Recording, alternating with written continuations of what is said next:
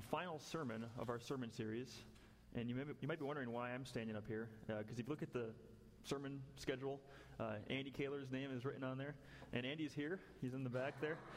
Uh, but I guess before I get to the sermon, I want to say that pretty much uh, Andy was my primary source for this sermon. Uh, every week when you prepare a sermon, you look at multiple commentaries uh, to try to learn you know, what the topic is about or what the text is about. Uh, and this week, my commentary was Andy Kaler. So thanks, Andy. And the summer's gone fast. So we're at, this is 11 of 11 of our, of our sermon series, uh, the 10th commandment. But let's, before we begin, let's pray uh, this morning. Father, thank you for carrying us through this summer this sermon series, and we've received a lot of challenges, Lord. And I, uh, obviously, the, the, the older commandments that we learned are still as relevant as the commandments that we're hearing now. And I, I pray that we would live out what is preached. Uh, Lord, uh, to be a hearer of the word is one thing, and to be a, a doer of the word is another. And I pray that we would be both, that we would hear and that we would do, and that we'd live out the calling that you have for us. And Father, I thank you for the, the, the preaching ministry. And I pray, ask for your help right now as I preach. And I pray that this would speak to the hearts of your people, uh, that they would be changed, and they become more like your Son as a result of this sermon. And in his name, I pray. Amen. We can never have enough. The common lie that people are sold is that if you get something, then you will be happy. And as we look around at other people, we see that they have things that we desire. Jealousy stirs up in our hearts because we want what they have. And you may know someone who has a really nice house or a really nice car, or you may be in an unhappy marriage and you see someone else's spouse and say, Wouldn't life be better if I was with that person? Or you may see someone else's talents and abilities, and you may say, I wish I had what they had, because then people will look at me and see how great I am. Thinking this way is very dangerous because if you're granted what you desire, you're going to find that you're not going to be happy because it's never ending. You just keep getting things and getting things and getting things, and you're never satisfied. All you have to do is talk to people who've had everything, and, and they'll tell you that they still have an emptiness inside. The human soul is a vacuum that can only be filled by one. I heard a pastor say one time that we all have a God sized void inside of us. It can only be filled by God. Psalm 16:11 says in your presence there is fullness of joy. At your right hand are pleasures forevermore. And you heard that right. In, in the presence of God, the joy is, ma- is at the maximum level, it's full. And in his presence are never ending, eternal pleasures. It's hard to wrap our minds around that because nothing in this life can ever satisfy us. A, a uh, quote by C.S. Lewis, one of my favorite quotes, he says, If I have desires that no experience in this world can satisfy. The only probable explanation is that I was created for another world.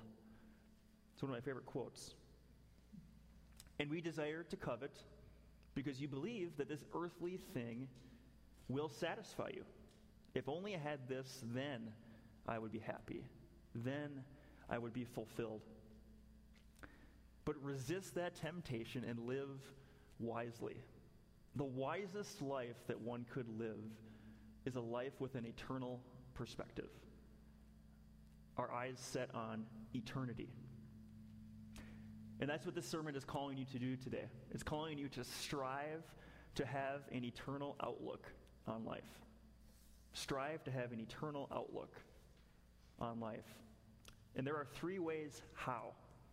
The first is by fighting worldly desires fighting worldly desires. We're on the 10th commandment this morning, and the 10th commandment commands you not to covet.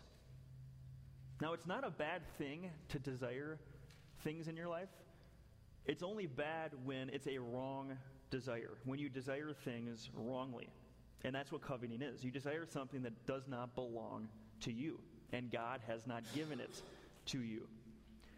God specifically commands not to desire earthly things in Exodus 20, verse 17. And I'm going to read the 10th commandment here, Exodus 20, 17. It's on page 61 of the Red Pew Bibles, if you're following along. You shall not covet your neighbor's house. You shall not covet your neighbor's wife, or his male servant, or his female servant, or his ox, or his donkey, or anything that is your neighbor's. Now, each of these would have been great temptations for Israelites during the time that they lived. And for you, a 21st century American, you're probably looking at the last things here listed and you're wondering, okay, donkey, female servant, these don't really apply to me. But of course, if you look at the first two, you're saying, okay, these really do apply to me because it says, you shall not covet your neighbor's house, you shall not covet your neighbor's wife. The first one, your neighbor's house. This is a problem for 21st century Americans to desire where someone else lives. On the 4th of July, uh, Brianna and I, we went to uh, ha- celebrate our anniversary with uh, Eddie Neer and Tracy and Fauna, and they took us out on their boat on Lake Minnetonka. You know, and, and I've lived here my whole life, and it's interesting. Uh, it, it always occurs to me that when you drive around, you don't realize how wealthy the area is until you actually go out on the lake and, and you see how big these houses are. And it can be easy to desire to have a place like that. I, I, remember multiple times in my life thinking, man, that'd be pretty cool, you know, to own a place like that. And that, that desire is, is the fruit of coveting. Because you desire your neighbor's house. And it's easy to fall into that trap. The second one listed here is also a great temptation for 21st century Americans, and that is you desire your neighbor's wife, or if you're a woman, you desire your neighbor's husband. And this is a problem in our country because married people commit infidelity. This is, this is not uncommon, it happens quite a bit. Adultery is one of the leading causes of divorce. 28% of divorces are caused by infidelity. And, and the sin of adultery takes place long before the physical act actually happens. It starts with the thought of desiring another man or another woman. This is what Jesus says in Matthew 5:28. He says, "I say to you that everyone who looks at a woman with lustful intent has already committed adul- adultery with her in his heart." And if you commit adultery, you're desiring what is not yours. You're either desiring someone else's spouse or you're desiring someone's future spouse. And even if the person will never get married, you're still coveting because you're desiring what God has not given to you. And when we get to the second half of the verse here, you can tell that this is very cultural to Israel. But we can insert other things. Because you will always find someone who has more than you. You will always find someone who has more money than you. Do you desire to be in their financial situation? I, have been a student for many years, and I, and I say that. I started in college, and I'm almost done with seminary. And when you're a student, you're not able to really accumulate a lot of money because instead of accumulating money, you accumulate debt. Uh, but by, by, God's grace, I, I'm actually in pretty good financial condition. But it's easy to, des- to covet others' financial situation and say, you know what, I, I wish I didn't have all those loans. wouldn't life be better? If I didn't have all those loans? Or would it be better if someone paid for my schooling, all of it, like some people I know? But that, that's, that's a, a, a coveting desire that, that comes up in my heart. This is just an example. Hebrews 13:5 says, "Keep your life free from the love of money, and be content with what you have, for he has said, I will never leave you nor forsake you." God will provide for you. And I could say this as a personal testimony the way that the Lord has provided for me in seminary. It, it's incredible. I, it, half of it has been covered by other people who have helped pay for it. And so, what a great blessing. And, and it's, it's a testimony to God's provision in my life. And I know that all of you could think of circumstances in your life where God has provided in many ways. If you think about it, it's actually kind of a blessing not to have that much because the more that you have, the more the Lord is going to ask of you. Luke chapter 12, verse 48 says, But the one who did not know and did what deserved a beating will receive a light beating. Everyone to whom much was given, of much of him will be required. And from him to whom they entrusted much, they will demand the more. So the more that you have, the more the Lord will require of you, and the more that you will have a, to give account for on the day of judgment. So be content with what you have, with that in mind. If you desire your neighbor's possessions, you are desiring earthly things because you want to live it up and you want to enjoy life. Who doesn't? And your mind is on this world and not on eternity. Worldliness and pride in possessions is a huge problem where we live. It's a bigger problem here than in most places around the world, maybe every place around the world. A really convicting verse is 1 John chapter 2 verses 15 through 17 that says, "Do not love the world or the things in the world. If anyone loves the world, the love of the Father is not in him. For all that is in the world, the desires of the flesh and the desires of the eyes and pride of life is not from the Father, but is from the world. And the world is passing away along with its desires. But whoever does the will of God abides forever. So you should not desire the world. And as a Christian, you should not fit in with the world. Worldliness among Christians is a big problem. Sometimes it's hard to, to tell if they're even a Christian because they look so much like the world. Do you look like the world? Examine yourself with that today. Because you should look like an alien. If, if you're around unbelievers and you're in an unbelieving environment and you say, you know, I don't, I don't feel like I fit in here, you know, that's a good thing. That means you're, that means you're walking with the Lord, and, and there's a difference between you and them. 1 Peter 2.11 says, I urge you, as sojourners, to abstain, to abstain from sinful passions which wage war against your soul. That means that Christians are sojourners. That means you're traveling through. That means you're a temporary resident. Your place here is not permanent. And the first John passage mentions that this world is passing away. It's like falling in love with a sinking ship. All of us know the story of the Titanic that sunk in 1912. This was a, a ship that was talked about greatly. And it was called the unsinkable ship and people fell in love with it. And then it hits an iceberg in North Atlantic and it sinks.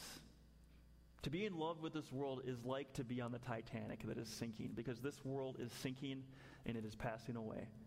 But to be a Christian is to be like the ones who are on the lifeboat.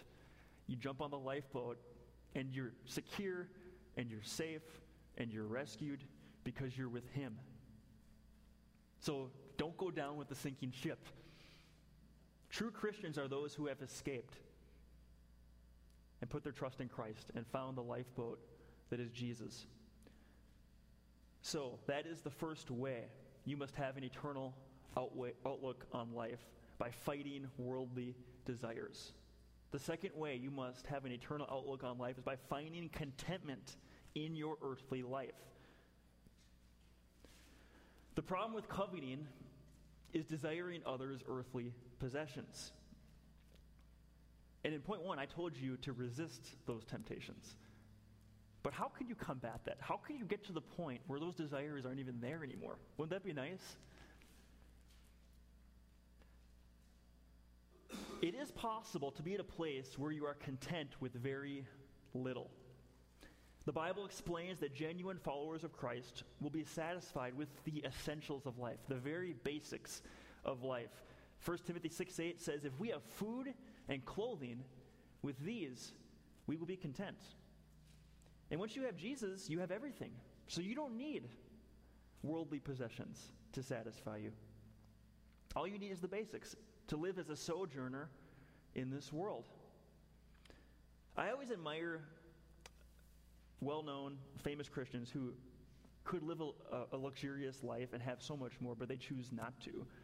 One of my favorite uh, people in sports is a man, man, by the name of John Wooden. He was a basketball coach. He won 10 national championships with UCLA, and he's considered by many to be the greatest coach of all time, of any sport, any level. And he was, he was a devout Christian man, and he made $35,000 a year, never asked for a raise, and he never talked about winning. He's a really interesting guy because he never, he never talked about winning. He just talked about doing your best. And he, and he defined success as doing your best. And he lived a very content lifestyle. And people who are worldly sat by and marveled and said, What, what, is, it, what is it about this guy that makes him so different? Because he had all the worldly treasures, and he clearly did not grab a hold of them like most do. He lived a very content life following Christ. And contentment must be there when life is going good and you have the opportunity to have more, but you decide to live a simple and follow, life following Jesus. That's where contentment must be there. But contentment proves true also in circumstances where life gets difficult. So it's not only the times where you can have more but you choose not to, but it's also the times where life gets hard and you have to find your joy in Christ. The Apostle Paul is a great example of one who was fully satisfied with Christ, even though he lost everything from his past life. Paul spent much of his life climbing the ladder in Judaism, kind of like an employee climbs the ladder in the business world. He had all the credentials, he had everything going for him. But once Jesus appeared to him on the Damascus Road, everything changed. All the time he spent building up his resume in Judaism and devoting his life to it was taken away from him in one moment as he's walking down the Damascus Road, and Jesus appears to him. And, and he finds out that Jesus really is the man that the people back in Jerusalem were saying he was. And he, and he believes in him. And his life was turned upside down. And Paul explains his climb of the ladder in Galatians 1.14 where he says, I was advancing in Judaism beyond many of my own age among my people. So extremely zealous was I for the traditions of my fathers. And he explains his credentials in Philippians 3 4 through 6. Though I myself have reason for confidence in the flesh also. If anyone else thinks he has reason for confidence in the flesh, I have more. Circumcised on the eighth day of the people of Israel, of the tribe of Benjamin, a Hebrew of Hebrews as to the law, a Pharisee, as to zeal, a persecutor of the church, as to righteousness, under the law, blameless. So he describes his credentials as a Jew, but he threw it away to have Christ. And this is what he says in the next two verses. But whatever gain I had, I counted as loss for the sake of Christ.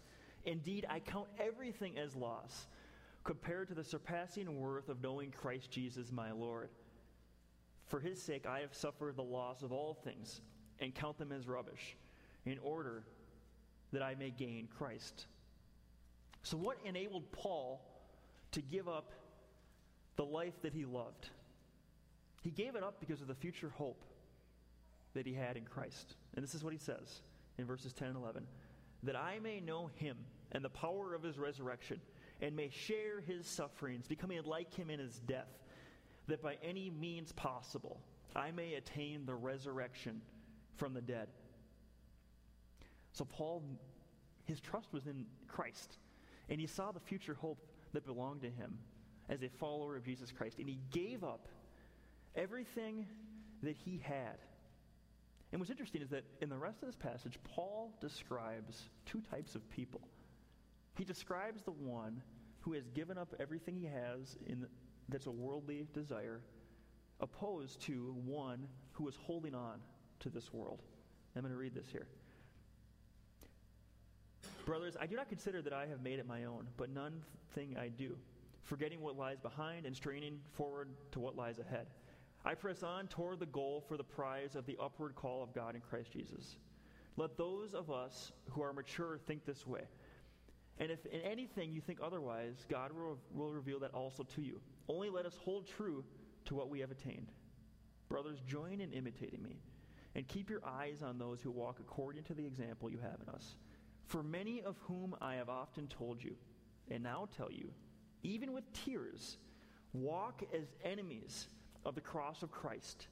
Their end is destruction, their God is their belly, and they glory in their shame with mind set on earthly things. But our citizenship is in heaven, and from it we await a Savior, the Lord Jesus Christ, who will transform our lowly body to be like his glorious body by the power that enables him even to subject all things to himself. So he shows both sides here. And Paul is in tears to see people who've gone after worldly things. And there's people 2,000 years ago who went after worldly things, and they were regretting it because they don't cease to exist. Their soul is in hell if, if they continue down that path because life is short. Is your mind set on earthly things? Those who do not know God have their mind set on earthly things, and their end is destruction. But for those who have their mind set on God and Christ and heavenly things, the end is very good. God is preparing for you an eternal home. So, with this in mind, you don't need much in this present life. You don't need much. And one thing I want to say too is that it's, it's not a sin to have a lot, it's not a sin to be rich. God has designed that some would be wealthy, so that they'd be generous, so that they would contribute to the needs of the church, that they would help others. But the Bible does say, too, that it is hard for a rich man to enter the kingdom of God. And while some may have wealth and everybody has a different amount, all you need is the essentials. Many have proven that down through history. All you need is the essentials shelter, food, clothing. Your happiness is not based on what you own, it's based on your relationship with God. You have eternal life, and you know that God will, be, will satisfy you forever. That is what keeps you going. Jesus had a conversation with his disciples, and his disciples were rejoicing that the demons were subject to them because they had that power. And Jesus says, Do not rejoice that the spirits are subject to you, but rejoice that your names are written in heaven. If you can think of something that's going good in your earthly life right now, may that not be your greatest rejoice, but may your rejoice be that my name is written in heaven. And this life is only the beginning, and your time in existence with God will go on forever. That's what your joy should be in. So that's the second way how you must have an eternal outlook on life by finding contentment in your earthly life. The third way how is by investing in Christ for the far off future. By investing in Christ for the far off future. There are a number of passages in the Bible that describe sinful characteristics of people who will not enter God's kingdom. And Ephesians 5 5 includes those who covet. For you may be sure of this, that everyone who is sexually immoral or impure, or who is covetous, that is, an idolater, has no inheritance in the kingdom of Christ and of God. And as I mentioned already in the sermon, people who covet have their minds set on earthly matters. And covetous people focus all their investments in this life. Jesus told of a man with a covetous heart who had all of his investments in this earthly life. And this is the account in Luke chapter 12, verses 13 through 21. Someone in the crowd said to him, Teacher, tell my brother to divide the inheritance with me. But he said to him, Man, who made me a judge or arbitrator over you? And he said to them, Take care and be on your guard against all covetousness, for one's life does not consist in the abundance of his possessions. And he told them a parable, saying, the land of a rich man produced plentifully, and he thought to himself, What shall I do? For I have nowhere to store my crops. And he said, I will do this. I will tear down my barns and build larger ones, and there I will store all my grain and my goods. And I will say to my soul, Soul, you have ample goods laid up for many years. Relax, eat, drink, be merry. But God said to him, Fool, this night your soul is required of you. And the things you have prepared, whose will they be? So is the one who lays up treasure for himself and is not rich toward God. Americans are constantly told to invest in this life. You hear it every week on TV, the radio. Retirement is a, pri- a primary focus in our country. If you save enough money your whole life, you don't have to support yourself at the end. And you know what? Retirement in itself is not bad. It's wise to plan ahead. It's wise to have enough money to support you when you get to the point where you can't really work because you're getting too old. But the problem with retirement is that it's turned into, well, just have fun the rest of your life, leisure. It's, it's like running a race. You know, I, I run a, I've run a lot of races in my life. And one of the foolish things you can do when you're running a race is to slow down at the end. And, and that's how life is. Life, you have a start, you have a middle, you have an end. And it's really a foolish thing if you really slack off at the end because you you want to finish the race strong. And oftentimes you finish up higher in the race if you have a really good finish. And so you want to have a strong finish, a strong push to the end. But, but so many people don't do that. It's, it, you kind of slack off at the end. You spend your whole life working hard, and then you slack off. Francis Chan, a pastor uh, in California, he used a really cool illustration to illustrate how short this life is compared to eternity. Uh, he had a rope, and the rope had a little piece of red tape at the end. And that red tape is your life. And, and I remember him saying, you know, you work really hard for this much so that you can really enjoy this much. well, all of this, he's pulling the rope. This is eternity on the other side. You keep pulling the rope, keep pulling the rope, and it goes on forever. So it's foolish to invest fully in this life. It's wise to invest a little bit, but how much more to invest in eternity? That's where your focus must be. You must invest far more in eternity than you do in retirement. Invest in Jesus. So you might ask, well, how do I do that? Good question. One of the best ways you can invest in Jesus is by investing in the church. Because the way that God works in the world is through the church. Jesus said, I will build my church, and the gates of hell will not prevail against it. When the Christian movement was started in the first century AD, the ch- churches were established immediately because that's where Christians went. And that's where they went to serve God. That's where they went to worship. That's where they went to do ministry.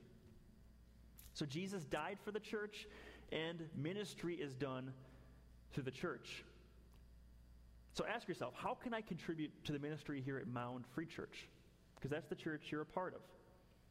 And, and as one of your shepherds, I'll be honest with you, I'm a little concerned with, with the commitment level of some people. Not all of you. Some of you, some of you are very committed. But some, some people in our church could be more committed than they are. If your church attendance is, is pretty poor, that's, that's a sign that you're not at the commitment level where you should be. And I'm, and I'm not being a legalist saying that. You really do need to be a church because this is where the ministry that God has for you is. And it, on Sundays, we worship God, we do ministry together. We, we figure out ways to, to reach our community for Christ. We have fellowship together, the preaching of the word. There's so many reasons why you should be here. And I'm calling you today be more consistent in your church attendance and find out ways how you can help the ministry of this church. And, that's, and, and by doing that, you know what? You're investing in eternity. Every Christian should be active in some local church. In the first century AD, Christians who weren't a part of a church, well, guess what? There's no such thing. Every Christian in the first century was a part of a local church. They were all baptized and they were all involved in some type of church. And so, this kind of autonomous independence that has invaded our culture is something that is foreign to the Bible. It's foreign to the New Testament. And, I, and you need to hear that. And I say that as a shepherd of your church, calling you to be more consistent, to have your eyes set on eternity, to have your focus be on that and not on worldly matters that in the end really don't have a lot of significance. In our 2020 vision, we have, this, we have the desire to see people come to Christ. We have the goal of having more people commit to the church through covenant membership. We desire to grow our community groups. We want to train biblical counselors. And we have a desire to reach people for Christ globally. And lastly, we have the goal of planting a church in a community where there is a great need for a Bible preaching church. So ask yourself how might you contribute to the ministry of this church? And by doing that, you are investing in eternity, you're investing in Christ. Because believers not only receive eternal life, they receive rewards. The New Testament gives evidence of this that the experience in heaven won't be the same for everyone. People who are more faithful here will receive more in eternity. People who are less faithful will receive less. Matthew 6:20, Jesus calls people store up treasures in heaven. That's evidence right there. Store up treasures in heaven. And then in 1 Timothy 6 verses 17 through 19, Paul, as he's writing this letter to Timothy, he's talking about the rich, but he's calling the rich not to have their focus here on earth. He says, As for the rich in this present age, charge them not to be haughty, nor to set their hopes on the uncertainty of riches, but on God, who, who richly provides for us everything to enjoy. They are to do good, to be rich in good works, to be generous and ready to share, thus storing up treasure for themselves as a good fo- foundation for the future, so that they may take hold of that which is truly life. And so he says, store up, storing up treasures for themselves is a good foundation for the future. So invest in eternity. And by investing in Christ, you are investing in eternity. This is the wisest way that you can spend your life. So, this sermon this morning is calling you to have an eternal outlook on life by fighting worldly desires, by finding contentment in your earthly life, and by investing in Christ for the far off future. Do not believe the lie that if you have what another has, that you will be happy. Do not buy into that lie. Find your joy in God, remembering that He is the only one who can eternally satisfy you. Now, this is the last sermon of our Ten Commandment series, and I want to close by saying something that I said at the very beginning. Uh, the first sermon that was preached at the beginning of May called you to produce spirit generated works. Because this, the goal of the sermon series wasn't just to tell you to go do good things. Okay, go obey this, and we don't even need to talk about God's power behind it. No, we're talking about God's power behind it. The reason you are able to perform the Ten Commandments is because you have the Holy Spirit. You have the power of the resurrected Christ, and He's made you a new person, and you're being sanctified. And this is the kind of person God has created you to be. And that's the kind of person you're going to be forever. And the process begins now in this life. And so that's what this sermon and this sermon series is calling you to do to, to carry out these commands, the Ten Commandments, through the power of the Holy Spirit. Let's pray.